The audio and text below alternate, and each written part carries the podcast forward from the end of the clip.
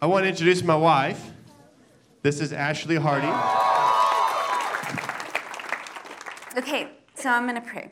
So Jesus, I just thank you for the power of the cross and for what happens when we choose to believe you at your word and what you did for us. And I ask that today you would set our hearts ablaze, that we would be a people that didn't just believe that you were real, but we would be a people that chose to follow you forever, that we would be your sons and daughters, the people of God, and that you would mark us. In Jesus' name, amen.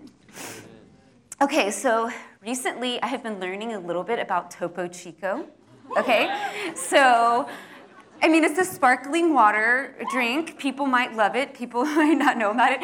And so someone told me a little bit about it, so I researched some, okay? And so with their marketing, it's tasty. I like it. And so with their marketing, they tell this legend, okay? And so there's this legend that the emperor in wherever Mexico or wherever that land was back in the day, his daughter was sick, and she needed healing. And so she went up in the mountains to this spring. And the spring had these healing properties. So she bathed in the spring, and she drank from it and stayed there for a few days, and then came home, and she was like vigorous and revived and healed. And so this is like that spring where they bottle Topo Chico from, is like what they say. And so everyone should drink this water because then you will be healed or vigorous or whatever.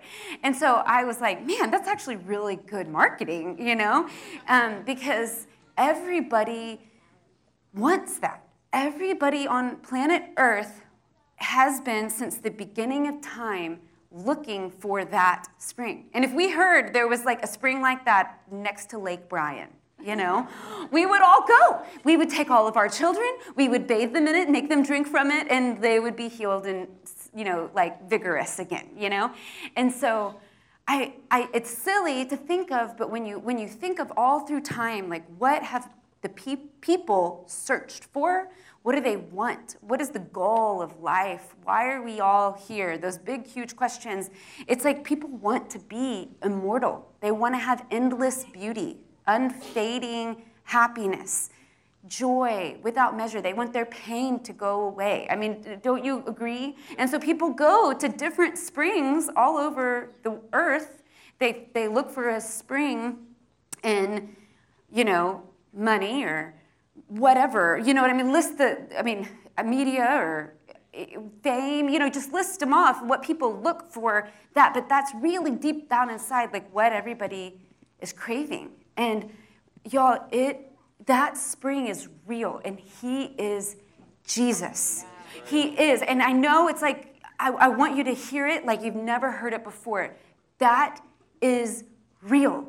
It is a real thing, and his name is Jesus, like a place to go to find everlasting life, to find joy without measure, peace without measure. It is real, and his name is Jesus. And I just see us together as a church, like each one of us, like understanding that, and then passing it along to everybody in our sphere of influence and just saying, come with me. Let's all go together every day and receive that spring of living water, and then go out and say, have you heard? Like, have you heard about this spring that brings healing? It brings life. It brings peace and joy and purpose to your life. That's what everybody wants, and we're all sitting in the room, and we have the answer. It's like not a legend. It's real. And when we hear those words, even just hearing those words like emperor, legend, you know, you're like, ooh, like something inside of me longs for that. Something inside me longs for something bigger, greater, more like more powerful than me. And that's who God is, okay? And so it says in 2 Corinthians, well, first it says in Romans 14:17, for the kingdom of God is righteousness, peace, and joy in the Holy Spirit. It's not a matter of eating and drinking, but of righteousness, peace, and joy in the Holy Spirit.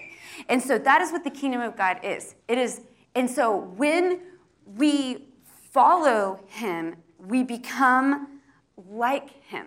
And it says in 2 Corinthians 5:21, for he who knew no sin became sin so that we might become the righteousness of God.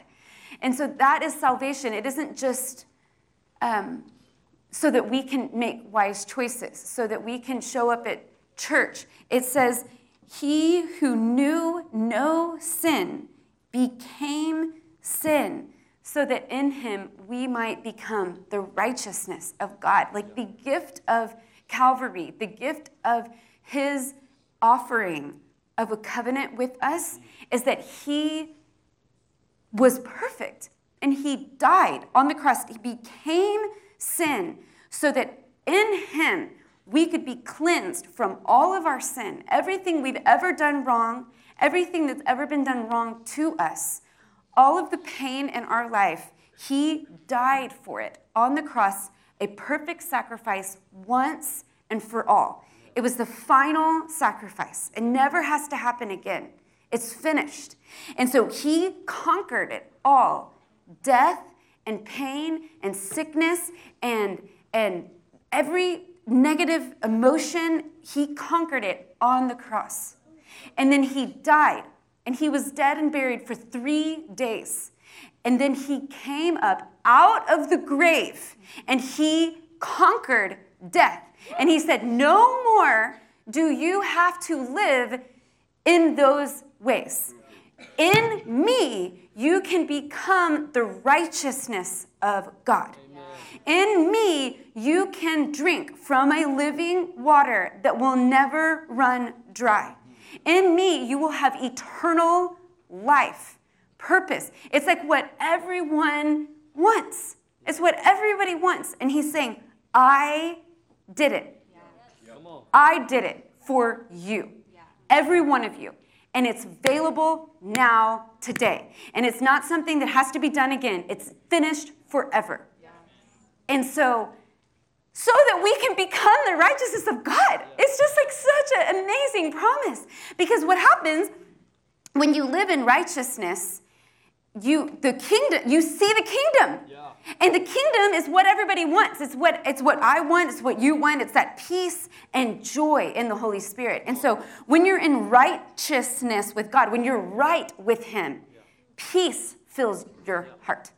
And then when you're living a peaceful life, you cannot help but be joyful. Amen. Okay? And so it is real. And so for me, I have to choose righteousness, peace, and joy in the Holy Spirit every day. Yeah. I had to choose it this morning. I didn't feel righteousness, peaceful, and joyful this morning. But I chose it in him. And it was available to me. I didn't have to go wonder, will coffee give me that? Will this give me that? Will my clothes, will being cute give me that? No. Like, I knew where to find it. He is righteousness, peace, and joy in the Holy Spirit. I don't have to wonder where it is. That's where it is. And so it doesn't mean I never have to find it again. I find it in him again. It doesn't mean I never have to have hard things happen and that I always feel righteous, peaceful, and joyful. It means I know where the source is. Okay? And that is, he's the spring. He is like the Topo Chico spring. And so if you can tell someone about Topo Chico, you can tell them about Jesus. And you can say, here's the drink of Topo Chico. Let me tell you a story about how Jesus is the spring of living water. Okay? And so we all can do it. I'm not like branding for them, but it is real. Okay, and so when I think about this righteousness, just like a little practical thing that came in my mind is, so because it's something we maintain, okay? So for me, righteousness is usually step one. If I'm not right with God, then peace isn't in my soul, and I'm not feeling joyful. And so not feeling peaceful and joyful is usually like you back up, I'm definitely not right. Peaceful and joyful, something might not be righteous. And so a good trigger for me sometimes that kind of reveals how I feel about my being right with God is how I feel around authority, any authority. And if I feel, I teach my kids this, so, there's the classic, you see your child walking out of the pantry and they hide whatever they have behind you, and it's candy or something that they got out of the pantry without telling you. And so the sight of me makes them hide. Okay, so it's clear something's not right. okay? I'm their authority. They hide what they've done, so there's not righteousness there. Does that make sense? Yeah. And I also I tell the kids, hey, we're driving along the road. If I see a, I tell them this. If I see a police officer and I'm speeding, how do you feel? Oh, is he going to get me? Oh, I don't need a ticket. Oh, man, you know, if you're obeying the law and you see a police officer, you're like, hey, you know, I'm so thankful for him. He's keeping our city safe, you know, and you feel really peaceful. Yeah. And so it's just clear. And that, take that and then just like put it into every single area of your life. When you're not right, when you're not being obedient with God, you will not feel peaceful and joyful, okay? And then you can tell. You just can tell. And so how this journey has kind of played out in my life. So I grew up in a home where my parents loved me like crazy. Like they were amazing parents and they wanted me to have the world and like loved each other, loved me, loved my siblings. It was a very like unbelievably healthy household. We had our issues, you know, but like overall, I'm like extremely thankful.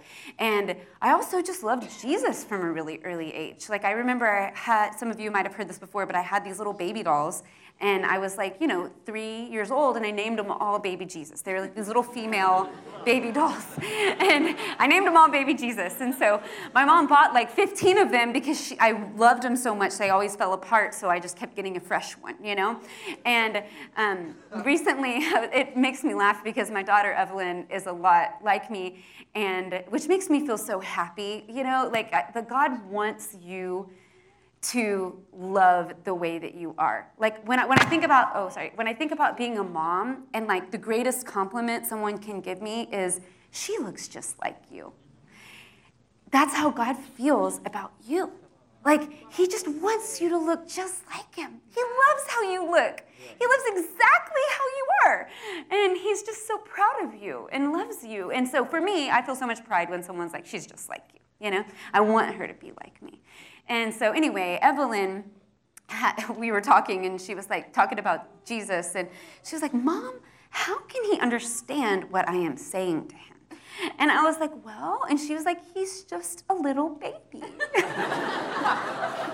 she was like thinking about like Jesus in the manger, you know. That's just a cute story. I just thought it was so funny. I was like, she just thinks about baby Jesus, you know, and that's Jesus to her right now. And so it makes sense that he can't understand you because he's just a baby.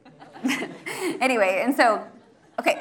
So I always loved Jesus growing up, and I was saved. I believed in him. I believed that everything I just preached to you about the gospel, I received it. And I received it as a gift. I repented of my sins. I confessed with my mouth that Jesus was the Lord. I believed in my heart that God raised him from the dead. And I was saved, sealed with the Holy Spirit for the day of salvation, had my ticket to heaven, believed, you know, once and for all at that time, I was saved, born again, believer in Jesus Christ. And I loved him, and I experienced him, and I thought about him, and I was just like believed in him. I believed that Jesus was real. I loved church and all the things church. But as I started like into junior high, I started asking questions like, why, if he is Almighty God, is this what we do when we gather? Because we were like playing foosball and singing like, lean on me when you're not strong, you know, and like playing Chubby Bunny and doing like junior high youth group things, okay? Not that they're bad, but I was just like, why is this what the people of God do when they gather? It was just an interesting question for me, because I was like, shouldn't God, like if he created everything and he's Almighty God, like shouldn't his people be powerful? Shouldn't his people like be different? And I was looking for that. But I didn't know where to find it, or no one knew what to say. So basically that question within me started to like reach a climax about my freshman year in college. And I got to this place where I was kind of like fed up with religious culture and weird things that people that go to church do. And I was like, I just don't understand it. I grew up in my whole life. I don't understand why this is what we choose to do when we gather. And I just wanted something that was real, about Jesus, and I couldn't find it anywhere. And so then I went to Baylor as my freshman year in college, and I basically looked around and saw like thousands of women who said they believed in God, but were no different than anyone who just like walked in the world. And I was just sickened by it. I was like, this is hypocritical, it's weird, and actually it is exactly me. Like that is me. I'm seeing myself in it. I don't like it. And so I left my dorm room my freshman year, and I went out and I sat on my steps outside of the dorm, and I just said, okay, God, if you're real, I want you to reveal yourself to me. I need you to, like, come out, show me, like, light something up, like, I don't know. I need to know that you're real, because I would rather be an atheist and at least know who I am and feel like I have integrity and then say I follow you but not know you. Or say I believe in you but not know how to follow you. And I feel like the best way I know how to describe the feeling I had and kind of what happened perpetually through high school and into that early part of college was because I was a born-again believer, I had the indwelt spirit of the living God inside of me, okay? But I wasn't following him. I actually didn't really know how. And so I was making decisions that were like the world. I was choosing things of this world and like serving my flesh. But the Spirit of God was in me, so there was just constant conflict, constant lack of peace and joy within me. And so I felt like physically ill. I was anxious all the time. My tummy was a mess, like had so many issues with my physical body because I had so much anxiety because I just wasn't right with God, but he was inside of me, And so that, where I was, I went and I sat there and I said, reveal yourself to me. I need to know you're real. And he came in power.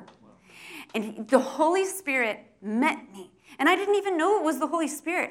It was God, the 3-in-1, met me. And what it did is it filled me with peace. I felt peaceful, guys. Like, I can't remember at that point. I don't know if I had felt peaceful since I was like a little girl. And I felt just peaceful. And then what started happening is the fruit of the Holy Spirit started growing in me. So love, joy, peace, patience, kindness, goodness, faithfulness, gentleness, and self-control. I had power from God to make the choices that I was trying to make on my own. Mm-hmm. And so I could obey him in a way that I could never obey him before.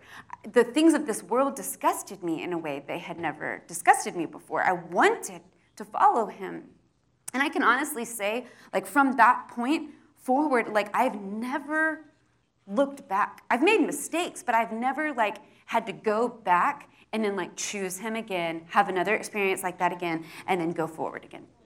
Like, I've never done that. I've just kept going forward. And it has been the best, most beautiful adventure I could ever have imagined. It's been legendary, And I feel like, and so what legendary felt like in my life at that point was just saying, okay, God, what do you want to do today? There I was, a sophomore in college. I was a theater major. So I would just ask him, what do you want to do today? And, like, can you use me to do it? And so I just would, like, do all kinds of things. Like, find him in every little thing. I would give people encouraging notes, and I would be, like, surprise people and sneak money into their Bible, and I would... I was working on forgiving and confessing my sin. And so during this season, I basically started asking the question, okay, is there anyone else that's different? Because I experienced that he's real. And so is there anyone else that just feels different? And there was this guy who always invited me to Antioch in Waco. And I just thought he was weird, because he kind of was. And so I was like, well, he's weird, and so maybe I should go to that church, because at least he's different, He doesn't, like, blend in with everyone, And so on the outside, I looked, like, very normal at Baylor, okay? And so I actually looked really weird when I showed up at Antioch in Waco at that time, okay? It was 2001. And so I show up and I, like, kind of stuck out like a sore thumb, And so, but I was like, hey, these people are experiencing the living water. And so what I saw in these people is that they acted like the people of God. They acted like they served a king who was alive and was like daily commanding them to do the matters of the kingdom. And I was like, I'm in for that. And that sounds exciting to me. And so what that looked like was people like reading the Bible and actually obeying what it said. I saw people fasting. I saw people confessing their sin and being healed. I saw signs and wonders. I saw people being prayed for and miraculously healed. I saw people getting set free from bitterness and depression and unforgiveness and restoration and family. And I started learning about what to do with my finances and how to work diligently and live simply and give generously and how to see money in the way that the king saw it. I saw how to view myself physically and what beauty was for and why he made beauty and what food was for and how to eat it in a way that served us instead of serving food and find health in the way that I exercised and took care of my body and slept and, you know, hygiene, took care of my teeth, you know, I mean, it was just overall discipleship, you know, it was like from beginning to end, this is how you follow Jesus. Yeah. This is what a kingdom believer looks like. And the disorder that I had been feeling started to kind of heal, and that would fall off, and I'd be like, oh, I'm healthier in that place. And then even just recently, we were driving along, and my son Ethan was like, Mom, do you see CVS? And I said, yeah, and he was like, do you remember when you used to be so scared to bring us into CVS because you were afraid that we would get sick because that's where all the people with like sickness go because they get their prescriptions? And so I would never let my kids go into CVS because I was afraid they were going to get a virus and then we were going to have the stomach bug and, you know, and I was like, yeah, I remember. I used to be so afraid to go into CVS. And he goes, you've grown so much. And I was like, thanks, E. It was so encouraging. I was like, I have. Thank you. I am like getting set free from fear in Jesus' name.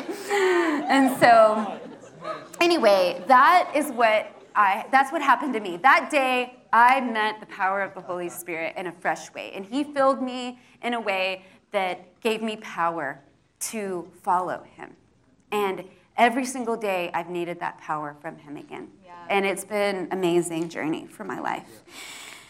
And so at the end of that journey and throughout that journey, I think like if I were to be able to sum up what captivated my heart more than anything, it was this idea and this concept of fulfilling the Great Commission. Okay? So I'd never heard about that growing up. So it was like there's the Bible teaches when Jesus, when he he died, he rose from the grave, and he was leaving to go back to heaven. He's leaving his followers, the people he was entrusting worldwide evangelism to. Like, I want every person on planet Earth to know God, to know me, and I want you to tell them. And this is what I'm going to tell you right before I go. And he says, all authority in heaven and on earth has been given to me. Therefore, go and make disciples of all the nations, baptizing them in the name of the Father, the Son, and the Holy Spirit, and know that I am always with you, even to the end of the age. And so he promised, he gives us a big mission. What's the mission that he gave us? Go, therefore, to all the earth, every single nation, and what is it? Oh, I always mess it up if I can't start it from the beginning. All authority in heaven and on earth has been given to me. Therefore, go and make disciples of all the nations, baptizing them in the name of the Father, Son, and the Holy Spirit, and teaching them to obey everything and know I'm always with you. So he gives us a big mission, and then what does he say at the end? I'm always going to be with you. Even to the end of the age, I'm with you. I'm always going to be there.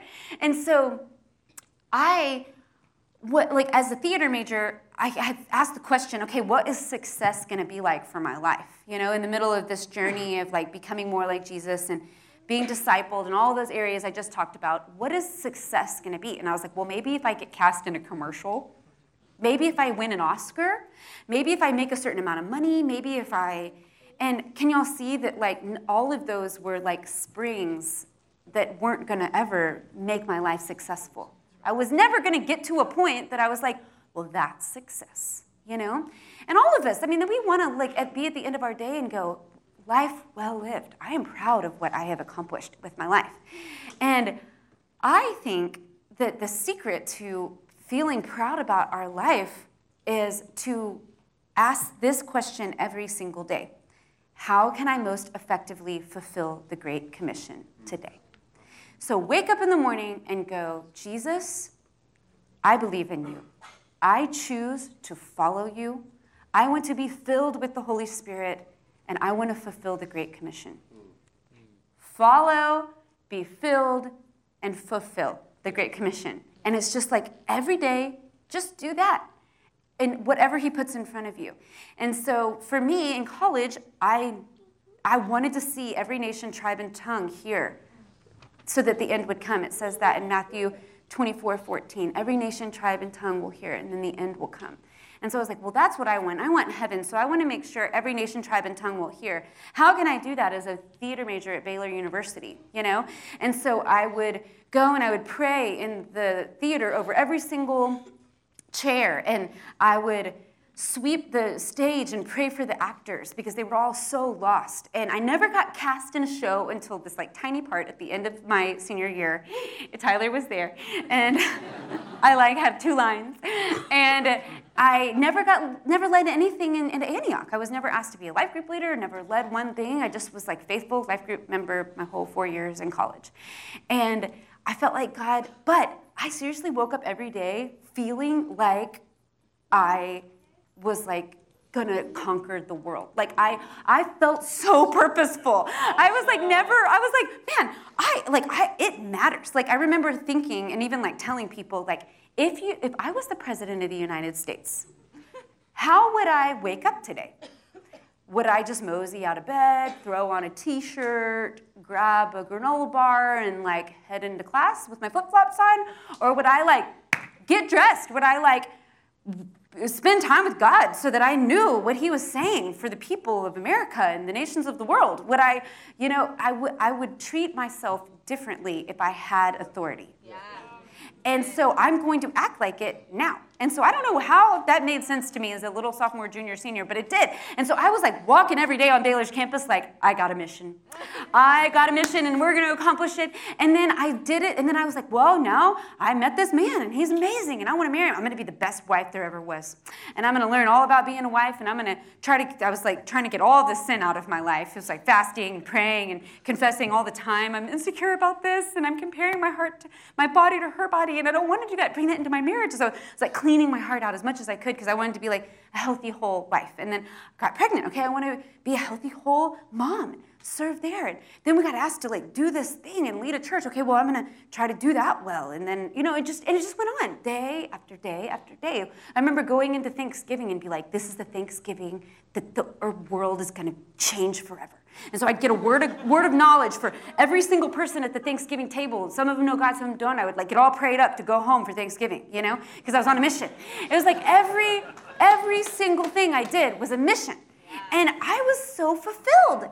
And God used me in so many powerful ways just because I believed that he could. Come on. And so I believe. And so as I've been praying for us, I'm like, man, if every single person in this room just believed that, wherever you went and whatever you did and chose to receive the power of the Holy Spirit in your life and walked around just being him, like think about what righteousness, joy, and peace would fill this room, you know? And when we gathered here, we weren't just like coming to a meeting, but we were like, we're going to all gather together. And we're going to like experience him together in such a way that fills us so full that when we go out, people are going to go, whoa, where have you been? And we're like, we've been in the Topo Chico spring. Come, you know, like come drink with us, you know, like be filled. And they're going to go, what? How? How does that, how are you okay right now? Because most people wouldn't be okay right now, but you are. And that is what it means to live and to see the kingdom. And then not just to mention the righteousness, joy, and peace, but then think about like the ideas. Like, I'm like, oh my gosh, like what I was talking about, his mind, did anybody sit there and go, I agree, like, wow, or whoa, that's encouraging. Like, think about his mind and what could happen. And I feel like I could literally go down every single one of you and say something that God has put within you and how you're going to show that to the world, yeah. You know? And so it's like, I mean, the other day, I have to brag on my friend Sam. Sam Duffy is in, yes, and she's there training translators, like 350 translators to receive the influx of short-term laborers that are going to this summer so that there's people to like translate for the people that are sharing the gospel. So that's what she's been doing. So on like 50-something airplanes over the last few months, flying all over, training these people. And I have a newborn baby. And so at 2 o'clock in the morning, I'm usually awake. And she texts me. And she was like, hey, I know you're probably awake, or you're going to get this in the middle of the night. It's my daytime. And she was like, I had this idea. And she was like, I'm here in the slums. And they just need school. And all we need is like a willing person to do it. And she was like, what if, so I'm an administrator at a small private school, and she was like, what if we used Oakwell as a prototype, and we trained teachers to go through Oakwell and then plant schools in these places where we're planting churches? Isn't that such a great idea? And I was like, she was like, I know it's kind of a big idea for 2 a.m., so maybe you can think about it when you wake up in the morning. And I was like having a hard time going back to sleep because I was like, circuit's blown, you know, I was like thinking all that, you know. And then I'm like, bless her heart, she's probably never gonna do that. You know, like that's not really what her gifting is. I mean, she might, but she just had this idea and like gave it away. And then what if someone, even sitting in this room right now, is like, I wanna see that happen. And I'm an education person, they have that gifting on their life. So they start thinking about it more, and then we actually see schools getting pumped through. You know, and see schools starting to touch all these broken places, quality education, you know, see true transformation. And it's like, that's just like one example of like millions, you know, whatever your gifting is, let him do it. And like, we'll see the kingdom of God established together. And so I'm going to shift gears really quick and just share. How am I doing? Yep, okay. And so I'm going to shift gears real quick and share just a couple of short things that I felt like God laid on my heart when I think about motherhood, since it's Mother's Day.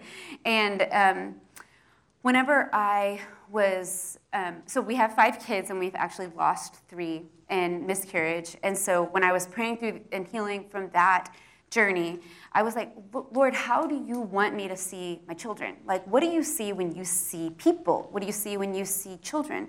And I felt like he gave me Isaiah 60:22. And it says, the least of you will become 1,000, the smallest a mighty nation. I am the Lord, and in its time I will do this swiftly. And I felt like he said, the least of you will become 1,000, the smallest a mighty nation. I felt like he said, in Graham, there is a nation. And in Ethan, and every one of you, there is like a whole people. And so what that means to me is like the way he kind of made it make sense in my brain is like a realm. So if you think of the kingdom of God, we're talking about the kingdom of God. Within any kingdom, there's realms. So within America, there's states, you know. But if you can call them realms, it's like each area of land has boundary lines, it has resources that are natural to that place, it has things that are beautiful about it, things that are weaker about it. And so like if you just think about a desert, it could be really like, you know, arid and dry, but underneath it, there could be like a valley of gold to be mined up, you know? And then you could think about a mountain, it's like beautiful and adventurous, but the air is a little bit thinner, and so that you might need more oxygen when you're there. And so I felt like the Lord started saying, I want you to see each one of your children like a realm and learn not just like what their weaknesses and strengths are, but like imagine the possibilities that could happen with that child. And what started happening for me is I started honoring them more, honoring what could come from them. And even if you just think not like, behind the scenes, you know, like imagining the things that they'll become. But if you even just think, like, literally, when they marry, they will have another child that will have another child, like their actual lineage, you know, and the people that will come from that person, and how you should honor the future by taking great care of your children now. And it makes me think on the Mayflower. There was one man who was a servant, and he fell off, and he like grabbed a rope and ended up not dying in the water, and he like stayed on, but he like almost fell off the Mayflower. And he gets here and he settles in America, and this man ends up being like marrying a woman and having 10 kids, which is crazy. And then they, like their descendants are like all of these amazing leaders in our country, people from really cool actors and actresses to, I think both of the George Bushes are in his lineage, just like a ton of really important people in founding our nation were part of him. And so just going, man, I want to honor the person because of all that might come from their life. And so seeing our children like realms. And the Lord also showed me to see them like instruments. And so like Ethan is a drum because he's going to set this beat everywhere he goes. And Graham is like a violin because he is unusual in the way God had made him, and he is got more gentleness, but there's like so much power in a violin, but it's like a more gentle instrument and has to be handled differently than a drum. And so that's just like a little example. My girls are different instruments, so I see them all in different ways. And so I'm thankful for that revelation. And I want to end with Revelation 22. And so this spring, and I'm just going to read it over us, and then I'm going to pray. And so it says, "Then the angel showed me a river of the water of life, clear as crystal, flowing from the throne of God and of the Lamb, and down the middle of the great street of the city. And on each side of the river stood the tree of life, bearing 12 crops of fruit, yielding its fruit every month. And the leaves of the tree are for the healing of the nations. And no longer will there be any curse. The throne of God and of the Lamb will be in the city, and his servants will serve him. They will see his face, and his name will be on their foreheads. There will be no more night. They will not need the light of a lamp or the light of the sun. The Lord God will give them light, and they will reign forever and ever." And then the angel said to me, "These words are trustworthy and true. The Lord, the God who inspires the prophets, sent his angel to show his servants that these things must soon take place."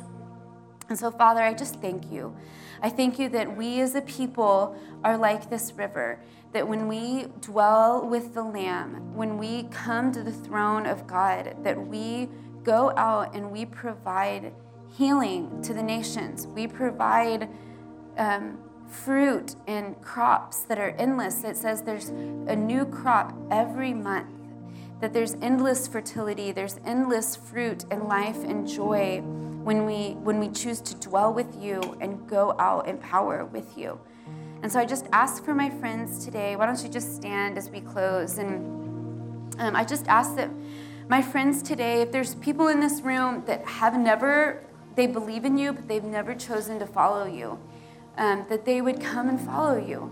They would choose you today forever, and that you would come upon them with power, and you would equip them to do their work here on earth. And I just ask for those that need the vision of fulfilling the Great Commission with everything they're doing. God, I pray that you would ignite dreams and hearts and purpose in this room, that the purpose that people have in this room would heal them, that you would bring healing and restoration as we follow you, as we're filled, and as we fulfill the Great Commission. In Jesus' name.